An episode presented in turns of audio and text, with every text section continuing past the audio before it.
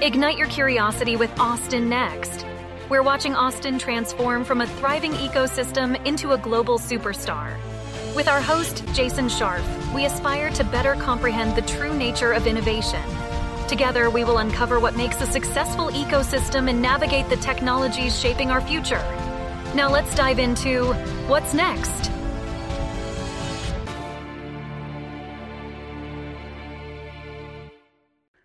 Layoffs may be making all the headlines, but Austin continues to grow, with factories opening their doors, startups announcing new rounds of funding, and companies moving headquarters and regional offices to our city.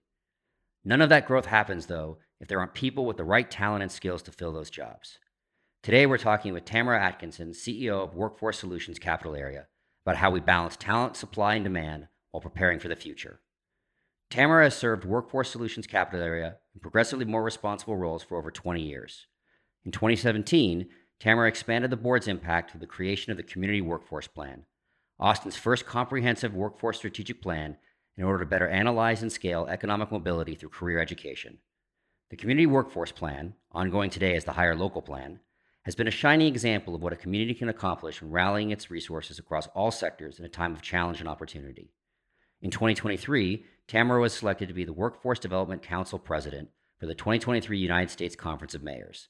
This conference is the official nonpartisan organization of cities with populations of 30,000 or more, including over 1,400 cities. Tamara, welcome to the Austin Next podcast. Good morning. Thank you for having me. All right, I want to start off with the big picture. What is the mission of the Workforce Solutions Capital Area, and how does it actually play out in kind of day to day? Yeah, great question. At Workforce Solutions Capital Area, we exist to support and connect local people to local jobs. So we are all about empowering Austinites in a way that allows Austinites to afford to live in this great community and helps employers find skilled talent. And so, what we do on a day to day basis is we really are about providing career guidance and job connections for Austinites. We're providing services for workers, and what that looks like is scholarships to go to post secondary education. We're providing outsourcing services to employers to find talent in this community. And then we're also working closely with economic development on all these great business relocations and expansions in our region. So, maybe let's take a, an example that was just in the news. We saw that you had the partnership with the Austin Transit uh, Partnership. Mm-hmm. How does that? So, what exactly is that going to look like? What are you? What is the group doing together? What's the what's the mission? What's the problem that you're trying to solve? Yeah, great question. So here's the problem, and I would say it's an opportunity for Austin. We know that there are billions of dollars coming down to our state, and then will also come to Austin to support infrastructure and mobility. So, what does that mean? It means there's money coming down to repair roads, there's money coming down to expand our airport, there's money that's already in our community and will continue to come to support Project Connect. So, all this money coming down means good infrastructure projects, good. Austin needs them with our growing economy and growing population, good. But that will create jobs, and jobs mean people, people to fill those jobs. So, the partnership that we've launched with Austin Transit Partnership and we've launched uh, in the fall with Cap Metro is all about coming together to be smart about how we plan for these jobs. Where are these jobs going to be? When are these jobs going to be? What skills do these jobs require? And then we want to be smart about uh, building up our local talent pool. So, local Austinites to be able to fill these really good jobs. So, in other words, gentlemen, we don't just want to build roads with these dollars, we want to build a community and we want to build wealth. So, this is, I think, the Austin Transit Partnership is one example of an integration and partnership that you're doing. How do you integrate across the, the region? I mean, we know we have the Texas Workforce Commission. What are other examples of where it is that your group is integrating in, and how are those integrations happening? Yeah, that's a great question. So, maybe for context, I should say that Workforce Solutions Capital Area is one of 28 workforce boards in the state of Texas. And we collaborate with the Texas Workforce Commission as the state agency, but they're essentially the planning administrative uh, entity for the state of Texas that also receives federal funds. And then there are 28 of us, of which I represent Austin Travis County, that are doing the work on the ground. And what we see increasingly is, and maybe no surprise, neither workers nor employers see these county ba- ba- boundaries as limiting their opportunities. Companies are working across counties. Uh, job seekers, workers are moving between counties. For example, we collaborate really closely with our friends in San Antonio. They tell us, and we see in the data, that every single day they export over 90,000 uh, residents of Bexar County into Travis County.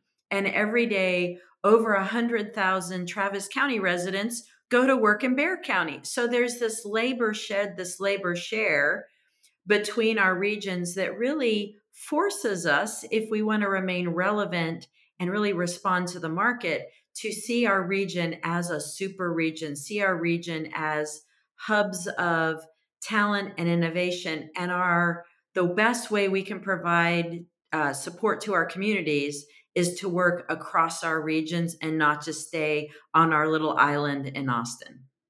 Yeah, we've done quite a few different conversations on on the show, either about the looking at us as a multi-hub region, looking at the mega region of Austin, San Antonio, all the way to thinking about the Texas Triangle and how those integrate together. And we started seeing companies putting different regional hubs in Dallas, in Houston, and being able to integrate across. I think one of the more interesting parts is seeing startups starting to act like, you know, large corporates. We're like, yes, we have regional uh, locations and we've been around for a year or two years and really leaning into that talent pool.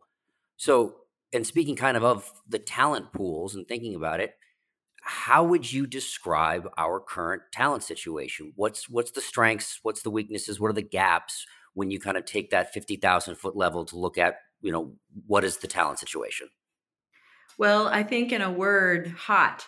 Uh, and I would say competitive. Those are two words that I think describe it. Hot and competitive is our talent situation.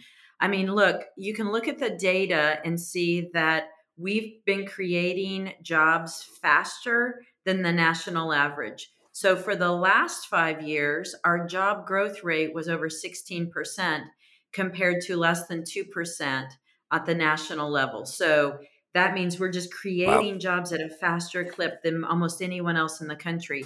And we are projected to ever so slightly slow down in our job growth through 2026, but, but that will take us down to 12.5% compared to less than 5% job growth projected for the country.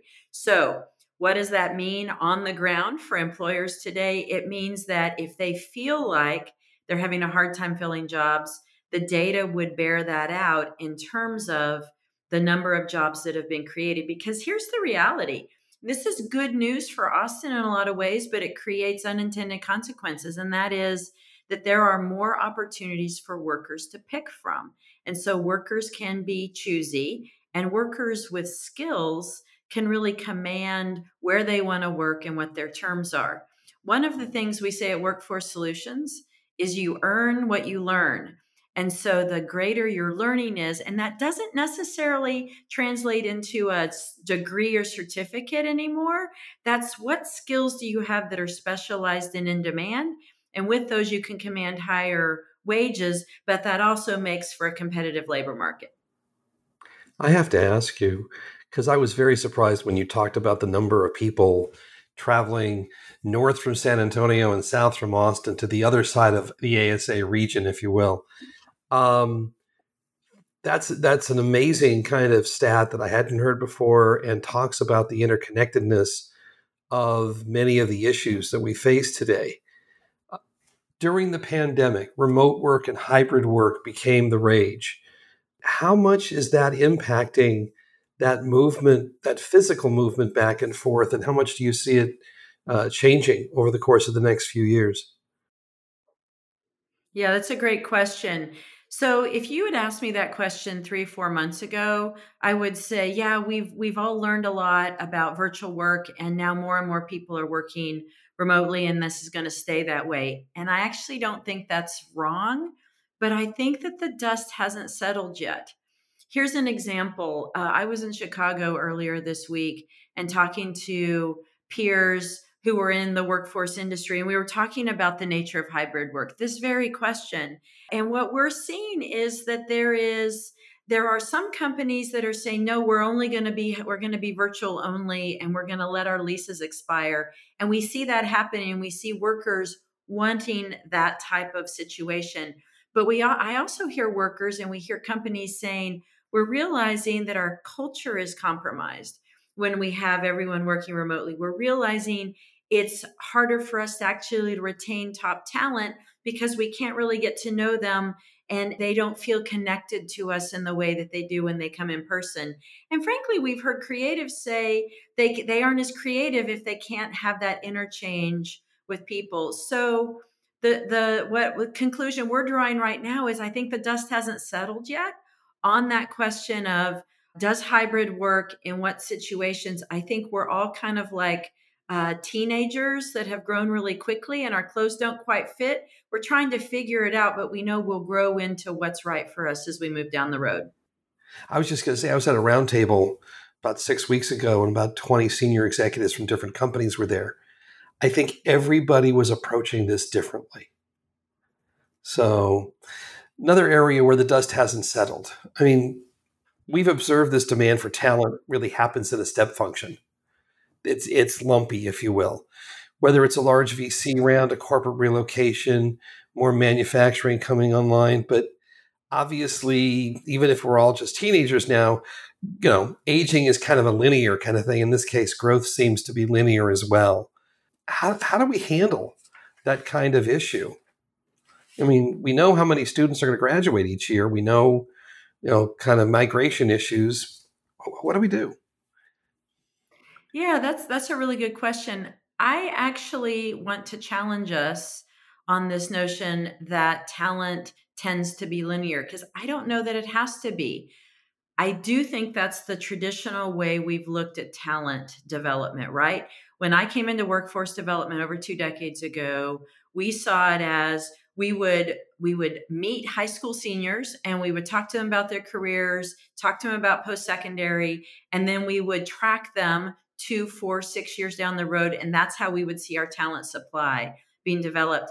I think we need to change that paradigm. And I think we are changing that paradigm. And I would dare say some of the most innovative companies and the successful companies are recognizing it doesn't have to be linear in that way. And what do I mean by that? I think we need to redefine what we mean by supply of talent and when and where we start developing that talent.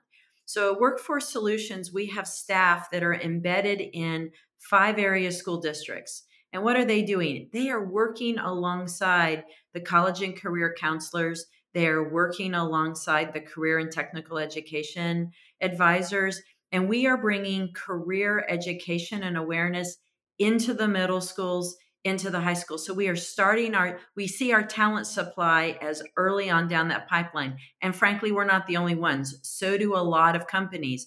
They're getting in and working with students and schools early to raise awareness about their industry and honestly about their own companies. So that's good business. So that's one way I think we need to see supply differently is there's an opportunity for students to have internships in the summer there are opportunities for students to get exposed early. And then what happens upon graduation? When I graduated from high school, it was expected I would go to a four year school. And so it was a train and pray, if you will. Train me up and pray that my parents were praying I'd get a job one day. The paradigm now is while that is still an option for many, many students, and we want every student to achieve their highest educational level, we are seeing increasing opportunities for students to get exposure to industries, understanding and exposure to occupations, and come out of high school with an apprenticeship lined up where they go to work in a company, they start earning money on the job while the company grows their skill sets. And oh, by the way, many apprenticeship programs allow a person to increase their post secondary skills um, at no cost to them. So, no debt at a time when our country is really grappling with how do we help people who have college debt or will take on college debt? There are numerous opportunities for people in our community to get a level of post secondary education that allows them to make a six figure salaries down the road without incurring one penny of debt. This talks a lot, though, about the pipeline. And, and, and I think that's an important aspect, especially as we think about the growth as we see it over the next, you know, five, seven, ten years, as, as we're seeing more migration and more more job opportunities. But when I start thinking about the middle level talent, the executive talent, how are our strengths and our gaps there? Because that's not something necessarily that the pipeline is going to be able to fix. But when we think of the kind of again to that stochastic nature that Michael was, was talking about, when okay, if I've raised a hundred million dollar f- uh, funding, I'm probably looking for yes, early stage, whatever I'm looking for. I may be looking for mid stage coders. How is it that we're able to help try to meet that demand, or do we have it today? Right? Where where is that where is that talent pool coming from? Yeah, that's a great question. So I'll talk about it from the tech industry because we have at Workforce Solutions an industry sector partnership to support the tech industry. And we have employers that are coming around the table on a regular basis to uh, look at that talent pipeline specifically in their industry. And what we're hearing from them is we're hearing uh, an increased urgency and need around diversification of the workers. Uh, and we're hearing a need for better preparation, entry level preparation to go into entry level jobs. So I know you're asking about mid level jobs, but what, and what we see at Workforce Solutions is we actually can be impacting the growth of mid level jobs and executive jobs, particularly to diversify uh, who is who is in those roles by helping companies look at their onboarding and their entry level pipeline uh, opportunities. And so I, I, think there's no silver bullet. That's that's what I'm I'm going to say here. But what we've seen works is better preparation on the front end for workers going into let's say the tech industry intentionally including community-based organizations who reside in parts of our community that represent underserved populations and helping them and working with them and tech companies to connect them to talent they may not know how to access. And then also providing services to companies in a way that we can support them to grow their own talent from within because what we've seen works too is that companies will increasingly look within their own organizations for that next mid-level manager and and promote and support that person on the job. One of the things uh, we talk about and it's an acronym that's kind of funny but we say goo. Goo and goo stands for grow our own. When as a community we grow our own and therefore don't exclusively have to depend on out of market talent recruitment we think that's part of how we keep austin austin and keep what we love about this community here is by investing in our own people. No, that makes a lot of sense, and I see that. Um, obviously, one of the examples recently we saw, you know, Tesla announcing their new engineering headquarters back in California. Now, I think a lot of that probably had to do with the critical mass of engineers they already had there. You know, uh, not obviously privy to anything kind of behind the scenes that they were able to do, but when you talk about, you know, diversifying the workforce, getting all the entry level talent, it makes a lot of sense on the long term. But if I need 100 engineers tomorrow, kind of this working through that entry level, finding new talent, opening up. And as I said, I think it's, I, I love this, this looking at this, you know, uh, opportunities for how do we start thinking differently and stop screening out candidates, start screening in, training people, bringing uh, new, looking at skills instead of necessarily degrees and certifications. But and I and I, I think Tesla's just one example I've heard about in different things where it's like, yes, we're a growing market, we're lots of people, but if I need a hundred of X tomorrow, all this great pipeline work doesn't solve my problem. So how how is it as a as a talent pool and as workforce, are we able to pull from different regions? Are we able to pull back to your old point with Bexar County? Like, where is this kind of coming from? How do how do we help the the companies that are moving in, you know, Samsung's opening up soon. They need to fill people immediately. Absolutely. That is a big challenge. And if we go back to the stats I used earlier about our job growth, um, that only exacerbates the example that, that you're giving. Um, so, look, I think companies at the end of the day are going to do what they need to do to fill their uh, their uh, job requisitions, and we know that if they've got hundred open positions and they need to fill them ASAP, um, if Austin doesn't have that that workforce readily available, they're going to need to at times look at a market. And I think there are a couple things that we do at Workforce Solutions in our community can do to try to help that. You know, number one is we try to help companies look to see how competitive they are in their job postings. So, are their wages, benefits, and career progression opportunities are they competitive? That's one of the things we can do. We can provide labor market information and insights so that a company that's going to drop 100 job requisitions for a position and need people now like how do they fare in the market so that's one thing one thing we can do is let's look at that and let's be really honest with ourselves about what it takes to recruit people for those jobs. We're also seeing that we can help companies really look at how they are raising awareness about their opportunities. For example in manufacturing we've seen a significant spike in job postings and need and it's not expected to to let up anytime soon in manufacturing. But if you ask your average high school student or your average person who's looking for a job do they want to work in manufacturing do they want to work in advanced manufacturing they probably are going to say no because they don't understand what it means to work there. They may think a dirty work warehouse somewhere right? And so it's it's really changing the perception. Um, and I would also say for a company that says, okay, I need 100 people now, I think this is where coming to an organization like Workforce Solutions, we tap into unconventional talent pipelines and streams where actually there are programs happening every single day in the community to prepare a diverse workforce to meet those needs. Now, the more the higher the level the position, the more specialized the harder it can be to fill those jobs.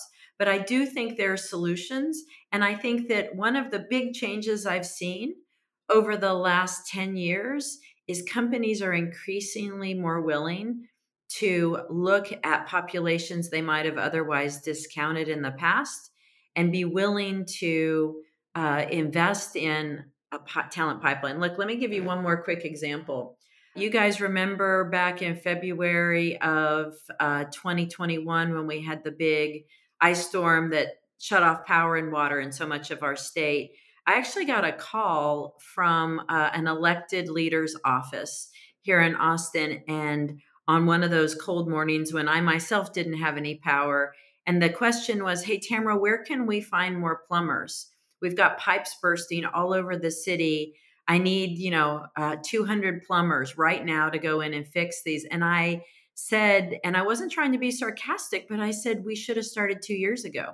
We should have started four years ago. So the it's it's not satisfactory. I know to an employer that has hundred jobs that they need to fill now.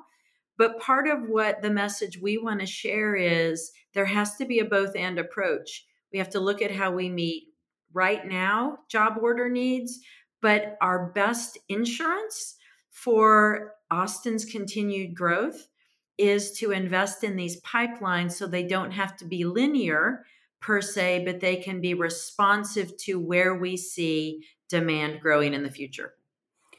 One of the things I find really interesting about our sectors is how how many different things you know we have space cpg manufacturing, you know, it, life science, a whole different range of things, and they're all starting to converge in different ways. When you think about that, I think you said 16% job growth over the last five years. Where would you say, from a sector perspective and a functional perspective, are really kind of the hot areas for talent demand right now? Absolutely. So there are five sectors that we say are on fire and will continue to grow. Uh, and these this is where we put our uh, our effort and our energy and frankly where we also put scholarships uh, to develop the talent and so that's going to be healthcare registered nurses is the top of the demand list in terms of both need and increasingly compensation. So, healthcare, there's information technology tech, there's manufacturing. That's going to be the Samsungs of the world. And I would say increasingly, you've got companies like Tesla that cross both IT tech and manufacturing, right? You're going to have skilled trades and construction. So we we talk about we look around our city at all the building and the construction. That's skilled trades, that's construction. We look at the opportunities with all the infrastructure dollars. That's skilled trades and construction primarily. And then the fifth uh, industry sector that we just added to our list is to call out mobility, mobility and infrastructure as the fifth industry sector that we're targeting. So those are the biggies. Um, and I want to call out within those there are uh, three areas that that kind of digging one level down where we see some of the greatest expected or I'm sorry, historic job change and the associated wages. So we've seen from 2016 to 2021 a 55% increase in transportation and warehousing related jobs. So, what does that mean? That means that think back to the pandemic when we were all cooped up at home. We were we were buying things online. And to buy things online means someone's got to warehouse it and someone's got to get it to your door. So we saw a significant increase in positions related to transportation and warehousing. We also saw a 40% increase in jobs connected to information. So, again, this is where those of us at home during the pandemic. We're increasingly working remotely. IT related jobs, tech related jobs, also on the increase. And then we also saw professional, scientific, and technical services jobs uh, change and increase by 26%. So compared to the 55% of the transportation and warehousing, that seems like, uh, you know, 26% seems a lot smaller, but that's the third uh, largest a greatest change that we saw. But here's what I want to lay out, and this is what keeps me up at night is we're not all these opportunities are not created equal. So for example, the average 2021 earnings for someone working in transportation and warehousing was an average of $54,000 a year. Now, we look at information technology, IT, which was the sec- had the second greatest job growth change in that time period. The average salary is $141,000 in our community. So what we're what we see and what we're watching is that demand the job demand doesn't always equate to good wages. And so we also we believe need to be balancing looking at where are there good wage opportunities for Austinites to get good jobs to continue to live in this community. No, it's a it's a hard balancing act across the board. You have to have the we have the supply with the demand, and then obviously we want people to want the jobs, right? I think we talked a little bit earlier about kind of the hybrid and the remote, and an interesting stat, kind of along the same lines, was and this was on I think a LinkedIn stat was twelve percent of all job postings were for remote, and they were garnering 52% of all applications. So just because you have a role does not mean people want it, right? Or you may have a role and and an overabundance of people want that particular thing, right? So it goes across whether it's remote, whether it's as you just said, whether it's a warehouse versus IT, and so how we balance that as a community, and it's hard because it's what are the needs of the employer too. If they need the warehouse job, then that's what they need, and so it'll be interesting to see how all of that plays out. Well, this has been a fascinating conversation of kind of seeing how we see our talent playing out, what we need, how we can meet those needs. We always like to ask the same question Tamara, what's next, Austin? I think what's next, Austin, is keep your eye on mobility and infrastructure.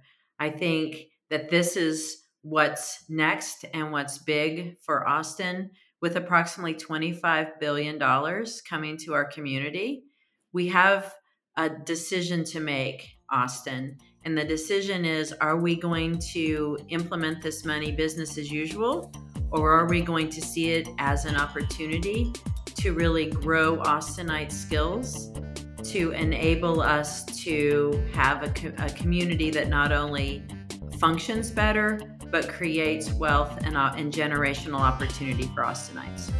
Fantastic. Tamara Atkinson, thanks for joining the Austin Next podcast. Thank you so much for the opportunity. So, what's next, Austin?